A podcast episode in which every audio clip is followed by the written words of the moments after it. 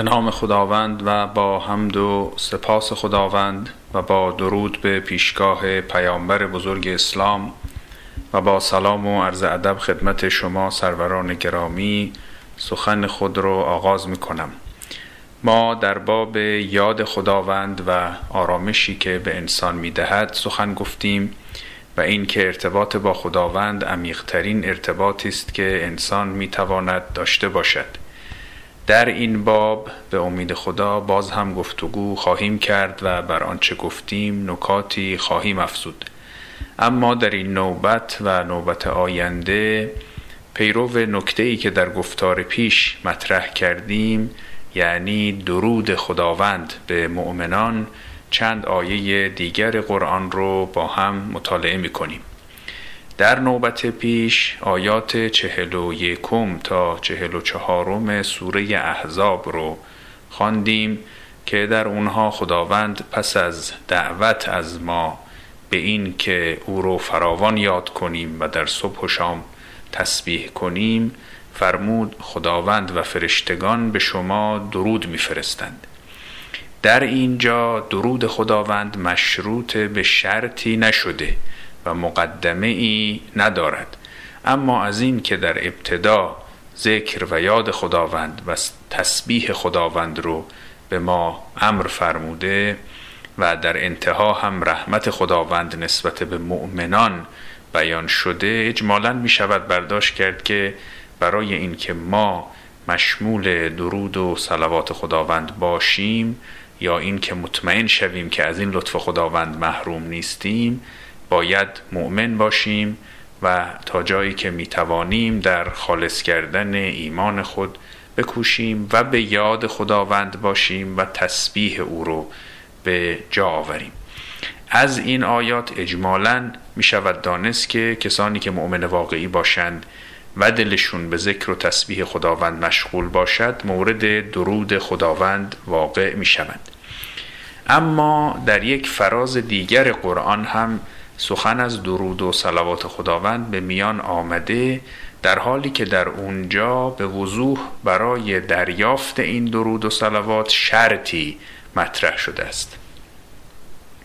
این فراز آیات 155 تا 157 سوره بقره است.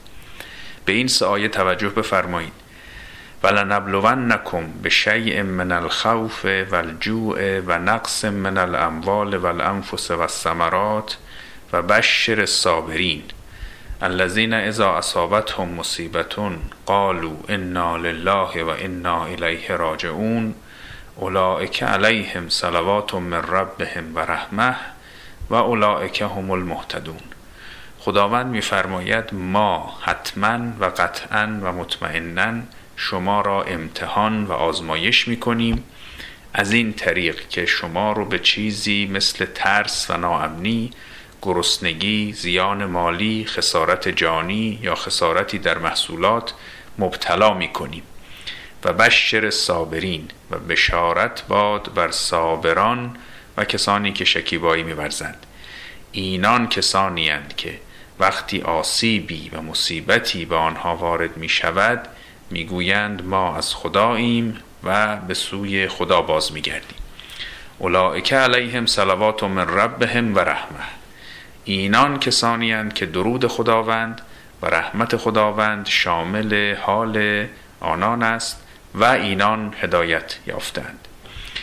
در این فراز به طور مشخص درود خداوند به کسانی اختصاص داده شده که اهل صبر و شکیبایی این فراز حاوی نکات آموزنده بسیاری است و برای کسانی که احوال قرآنی دارند پیام های بسیار دارد. یک نکته این است که با چندین قید تأکید گفته شده که همه ما باید امتحانات سختی پس بدهیم. این در ساختار نظام عالم تنیده شده که زندگی انسانی پیچیده به سختی هاست. هیچ وعده ای داده نشده که زندگی کسی سراسر خوشی باشد. ما از زاویه دید انسانی و بنا به وظایف اخلاقی خودمون باید نهایت تلاشمون رو بکنیم که برای خود و خانواده خود و جامعه بشری رفاه فراهم کنیم و تا جایی که می توانیم از درد و رنج بشر بکاهیم. باید تلاش کنیم و در درگاه خدا مسئولیم که تلاش کنیم که برای بیماری ها دارو تهیه کنیم برای فقر و تبعیض و فساد و بیکاری و دیگر مشکلات اجتماعی و اقتصادی را حل پیدا کنیم. برای آفات کشاورزی و بلایای طبیعی راه پیشگیری بیابیم نسبت به مشکلات خانوادگی و طلاق و اعتیاد و غیره بی نباشیم. اینها مسئولیت های اخلاقی و اجتماعی ماست و در پیشگاه خدا نسبت به این مسئولیت ها باید پاسخگو باشیم.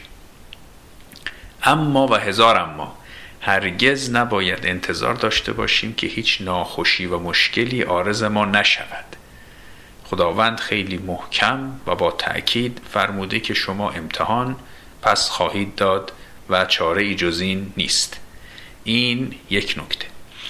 نکته دیگر این که صبوری ورزیدن و شکیبا بودن و این مشکلات زندگی رو به نیکویی تحمل کردن فقط برای عبور از مشکلات نیست بلکه در ساختن شخصیت انسان تأثیر دارد. صبر از ارزشهای معنوی است و به قدری در رشد انسان اثر دارد که انسان رو شایسته درود و رحمت خداوند می‌کند. اولئک علیهم صلوات من ربهم و رحمه. پس در ارتقای شخصیت معنوی خود باید به مقوله صبر هم توجه ویژه‌ای داشته باشیم. انسان بی صبر و ناشکیبا از خیلی از برکات معنوی محروم می شود این هم یک نکته.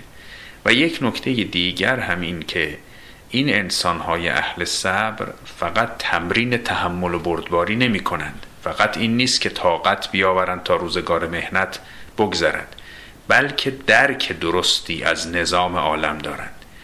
اینکه در هنگام بروز مشکلات سخت می‌گویند انا لله و انا الیه راجعون نشان می‌دهد که اینها این رو فهمیده اند که نظام عالم نظام حقی است مبدع و معاد دارد منشأ و مقصد دارد. ما از سوی خداوند آمده ایم و به سوی خداوند برمیگردیم و در میانه راه در این عالم گرفتار بلایایی می‌شویم. پس این فهم عمیق توحیدی پشتوانه اون حالت روانی صبر است. خلاصه این فراز قرآنی یعنی آیات 155 تا 157 سوره بقره پر از نکته است. نتیجه سخن ما این شد که اولا مطابق آیات سوره احزاب کسانی که اهل ذکر و تسبیح باشند و ثانیا مطابق آیات سوره بقره کسانی که اهل صبر باشند مورد درود و صلوات خداوند واقع می شوند امیدواریم که ما هرگز از درود خداوند محروم نباشیم. در قرآن به درود پیامبر علیه السلام هم اشاره شده. یعنی ما می توانیم مشمول درود اون بزرگوار هم واقع شویم. اگر خدا بخواهد این موضوع گفتگوی ما در نوبت آتی خواهد بود. فعلا خدا نگهدار شما.